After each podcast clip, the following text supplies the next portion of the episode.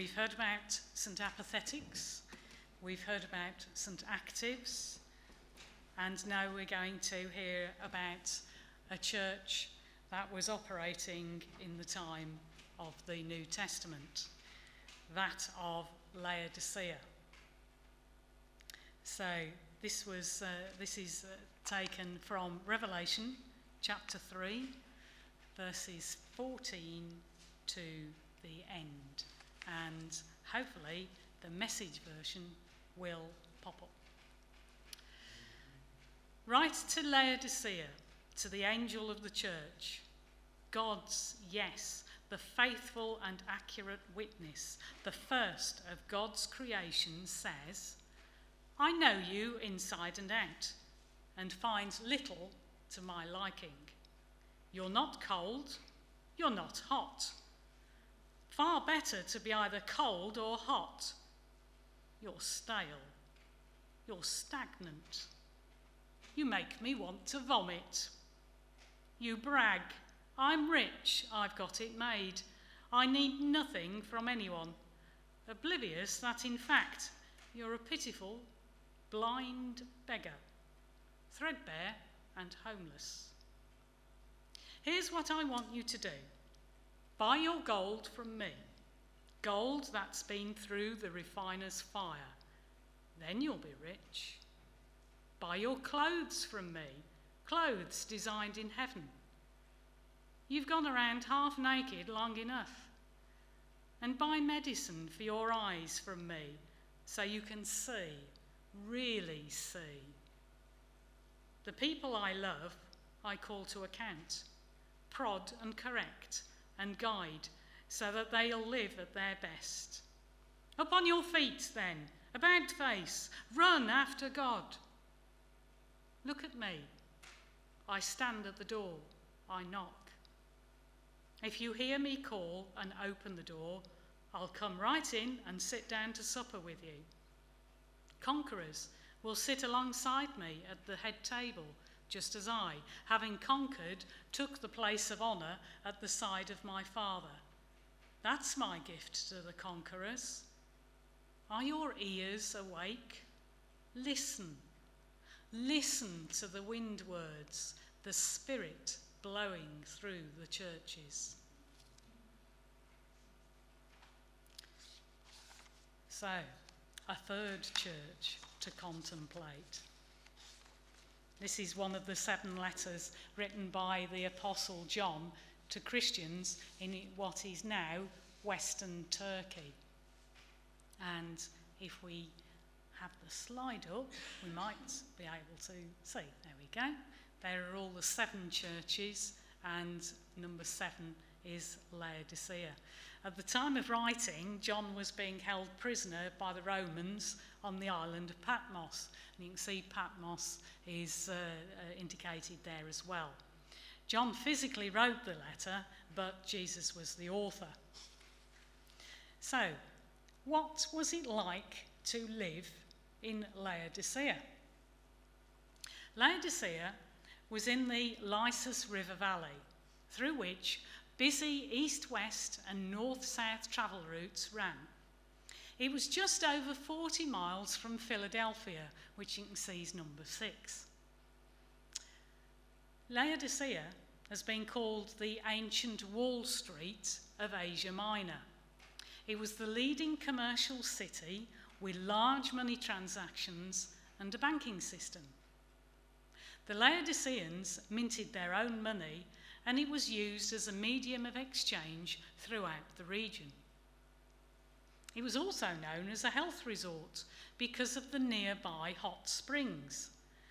Located in the city was a medical school and it was known for its salve for ears and eyes. There were lots of beggars in the city, many of whom were blind.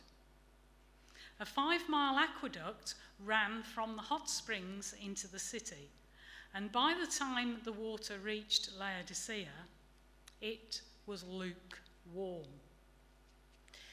It was famous for its black cloth, manufactured from the glossy black wool produced in the valley, said to be of a soft texture almost like silk. The Laodiceans wore black garments with pride. Their wealth and health were important priorities to them. Laodicea was damaged by an earthquake in 17 AD, and another stronger earthquake nearly destroyed it 43 years later. The Roman government offered to pay for rebuilding, but the Laodiceans refused and paid for the restoration of the city themselves. This self sufficiency made the city famous and admired throughout the Roman Empire. I want to draw out three points from this letter. First of all, is lukewarmness. Not sure whether that is a word, but we've got it up there. Secondly, self sufficiency. And the third one is Jesus is on the outside. So, firstly, lukewarmness. Of the seven ch- uh, letters to the churches, this is the only one with nothing good to say about the church. Their problem is not immorality or false teaching or idolatry or anything obvious like that. Their sin is more subtle. Their sin is lukewarmness. By this, Jesus doesn't mean they are half hearted, which is what we probably think of first of all, in terms of lukewarmness. What Jesus means is that they are indistinguishable from the world around them. They have become useless, even offensive to him. Jesus starts by saying that they are neither hot nor cold. But we should understand that he is not saying he would rather they were on fire for God or completely cold as Christians. That would be to misunderstand the context. You see, in the first century world, both hot and cold water were precious commodities. Actually, the same is true today. Don't know about you, but I've got a hot water and cold water taps in my house, and they're both pretty useful. I like hot showers, long hot showers, much to Steve's dismay, and cold drinks. But I don't have a lukewarm tap. What use would that be? The problem was that, like the spring water, the church had taken on the ambient temperature of the world. It had completely lost its Christian distinctiveness and had absorbed the character of Laodicean life around it. And in doing so, had become sickening to Christ. We know that the city of Laodicea was very prosperous indeed. They were self made people, self reliant and proud. And sadly, the church had become exactly the same. As we see from verse 17, you say, I am rich, I have acquired wealth and do not need a thing. We see from the next part of verse 17 that the church had become so worldly in its thinking that it had actually had no clue at all about the spiritual reality of its position. They were just like the blind beggars who lined the streets. A lukewarm church is in danger. A lukewarm faith atmosphere in the church damages its witness and reputation more than Christians just turning away from the faith. A person who professes to be Christian yet fails to demonstrate it to others brings judgment and reproach, not primarily on himself or herself, but also on the church. It is better that he or she renounces his or her faith than to demonstrate to the world what might be called lip service, proclaiming one spiritual commitment while living another. A lukewarm church is not going to spread the gospel. They have little motivation. Sounds a bit like St. Apathetics, I think. They were not experiencing battles with Satan, such as persecution. Satan had left them alone because they were already doing his job for him without his intervention. So, what is the solution to being lukewarm? In the letter, Jesus asks them to be in earnest, or literally, to be zealous. They've got to forget about what the world is like and make themselves distinctive again. Zealousness can be seen as a bit alien, can't it?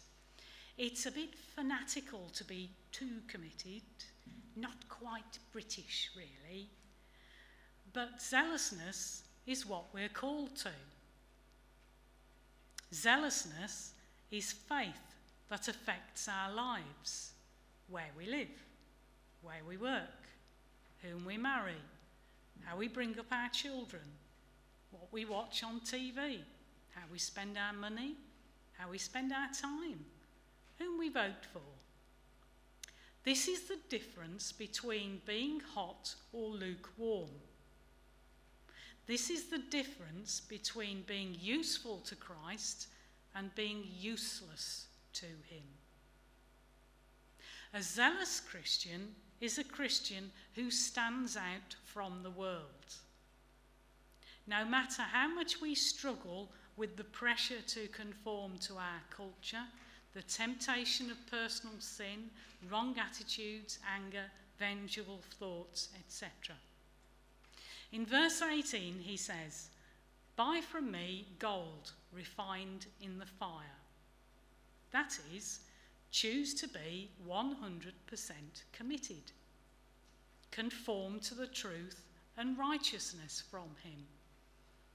Pursue holiness, rightness, truth, Christ likeness, rather than bending biblical principles to conform to the lifestyle we prefer. In other words, be like Him. So that's what we can do on an individual basis. Here are a few rhetorical questions for us as a church. Are we as a church lukewarm? Are we like St. Apathetics? Are we as a body excited about Christ? So excited that we want to tell our local community about him, like St. Actives? Are we truly committed to every initiative we embark upon? Do we happily fulfil our duties on the Sunday rotas? Or do we forget when it's our turn with the attitude, well, it always gets done, somebody else will do it? Are we as a church distinguishable from those non Christians around us?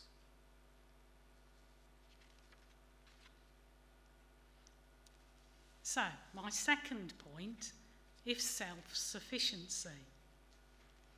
In the letter, Jesus picks out three distinctives of Laodicean life. First, they thought they were rich because they had lots of money and comfortable lives. But spiritually, they were poor. They had stored up no treasure in heaven. None of their wealth would survive their deaths. Secondly, they thought they could see, but spiritually, they were blind. Their eyes remained closed to Jesus. They had never seen the light, they had never seen the truth. Thirdly, they thought they were well clothed. Outwardly, they were pretty well dressed, but spiritually, they were naked. They had never clothed themselves with Christ. Superficially, then, the church was prosperous, but the spiritual reality of it all was that they were wretched, pitiful, poor, blind, and naked. The problem was that they relied on themselves rather than on Christ. They lived like everyone else in the culture, seeking self sufficiency, not God sufficiency. Self reliance, focused on wealth, the true source in their minds of comfort, peace, and happiness. That seems so familiar to us, doesn't it? How do we see this attitude in the Western church now? We see it in a Western culture that claims its Christian roots but disregards the Christian faith. A culture that, like the Laodiceans, often proclaims spiritual hyperbole while worshipping its wealth and its self sufficiency, where by and large many Christians may be known for their testimony of faith, but live lives of selfish, selfish indulgence, not unlike their unsaved neighbours. So, what is the solution to being self sufficient? Repent. Repentance is the antidote to self sufficiency. Repentance is coming to God and saying to Him, I am wrong and you are right. And then living our lives in the light of that fact. It's so easy, isn't it, to begin to push Jesus out of our lives. In this culture, we're so used to coping for ourselves that we rarely remember to come to Jesus for what we need.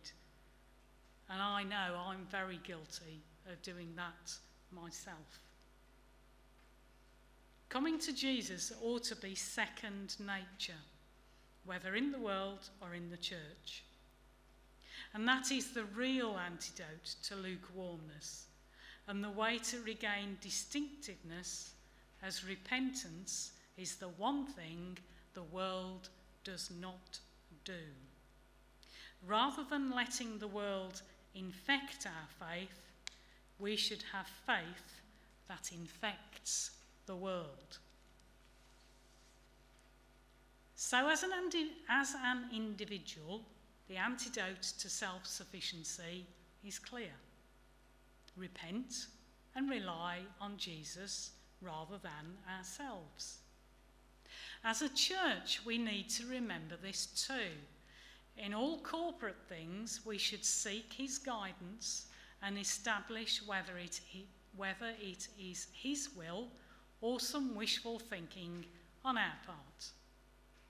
We need to adhere to Christ's values rather than those of the 21st century. And as a result of their self sufficiency and lukewarmness, Jesus was on the outside. The Laodiceans were missing something absolutely crucial. The sad reality is that this was effectively a church of unbelievers. They were practically atheists who took the name of Christ but had no room for Christ in their hearts or in the church. And we see that most clearly in verse 20. I stand at the door and knock, says Jesus. Where was Jesus in this church? He was outside the door. A church with no room for Jesus, no wonder they made him sick. They saw Jesus as a kind of social or religious affiliation, perhaps, and not the one who died for their sins. This makes the cross irrelevant and severs the relationship with God. They no longer had a personal relationship with God.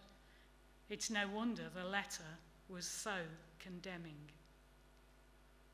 Presumably, the church in Laodicea had been on fire for God when it was founded. It started out as distinctive, but slowly it became just like the world around it and pushed Jesus out of the door.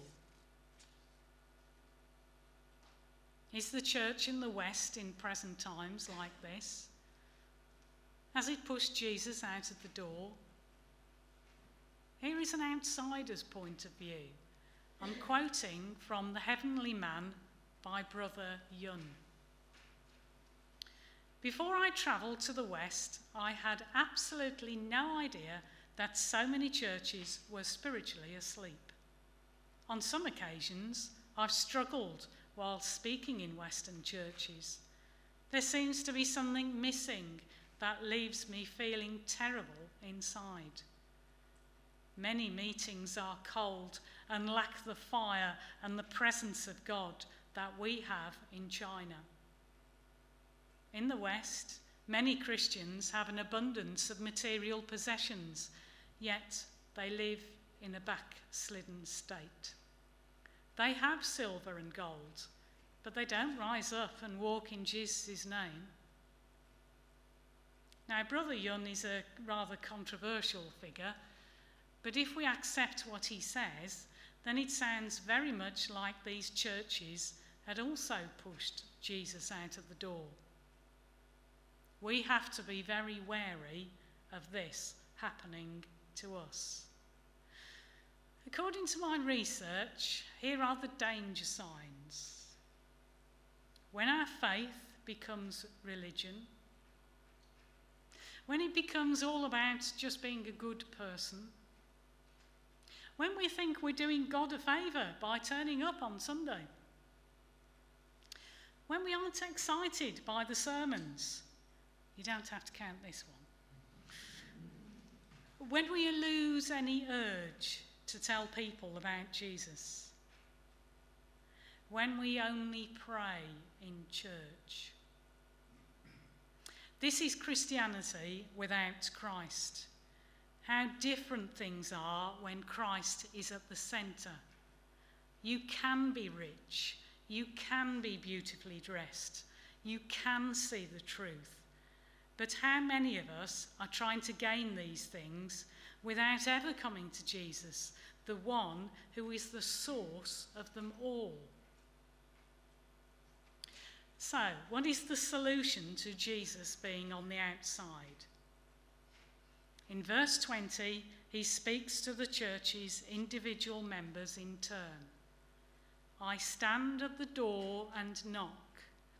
If anyone hears my voice and opens the door, I will come in and eat with him, and he with me. This beautiful invitation is probably the best known verse in Revelation, although it's often used in the wrong context for evangelistic purposes. Jesus is saying to the members of the church of Laodicea. I want to come back in. It's not my style to force my way, but any of you can let me in. It's not up to the pastor, it's not up to someone else, it's up to you. It doesn't matter how lowly or humble you are. In fact, the more lowly and humble, the better. But if any one of you will hear and repent, that will open the door, and I will come and have fellowship with you again. Far from rejecting you, I will come in and eat with you. That's an extraordinary promise, isn't it? Doesn't matter who I am in the church, I can let Christ come in. If one day you find yourself in a Christ less church, don't wait for someone else to do something about it. If you can hear Jesus knocking, then it's you who has to open the door. Notice this verse is addressed to individuals. If anyone hears my voice, I will eat with him or her. Almost invariably, commands in the New Testament are in the plural, addressed, to the church as a whole. But this offer is very clearly addressed to individuals. Repentance and restoration is an individual business. You cannot repent for me, and I cannot repent for you. We have to deal with our failings and our relationship with God on our own. The church may fail corporately, but we have to turn to church to Jesus one by one in repentance and trust. So, this evening, we've looked at the issues of lukewarmness and self sufficiency, and the result of these is that Jesus was on the outside of the church. I'll ask you a question to ponder over. Are you lukewarm, half hearted, complacent? Or are you on fire and zealous to do the work He has called us to do?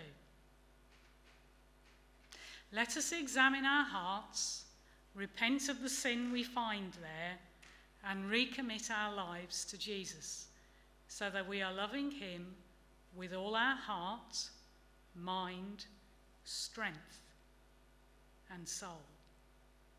The hour is late and the time is short. Amen.